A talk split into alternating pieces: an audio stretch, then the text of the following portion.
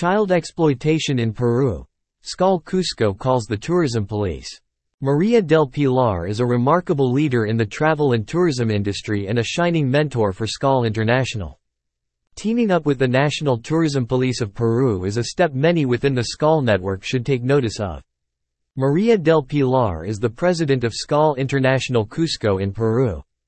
The undisputed archaeological capital of the Americas, Cuzco is the continent's oldest continuously inhabited city and the gateway to Machu Picchu in Peru.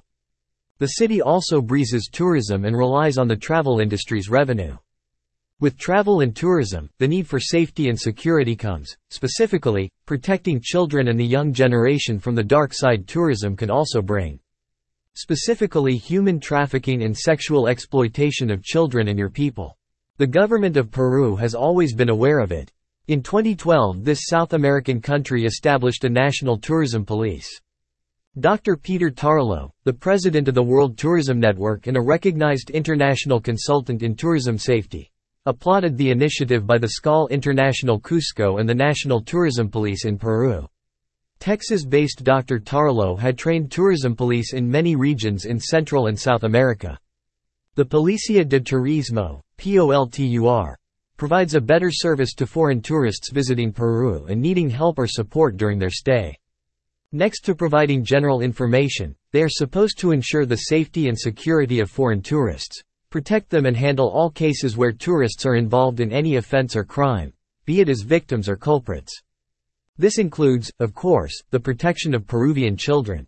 SKAL Cusco President Maria del Pilar was excited when she announced last week that the Peruvian National Tourism Police, with the support of SKAL Cusco, officially launched a training program for children from public schools in the Andean mountain region. The launch event attracted 700 students, local authorities, and the press.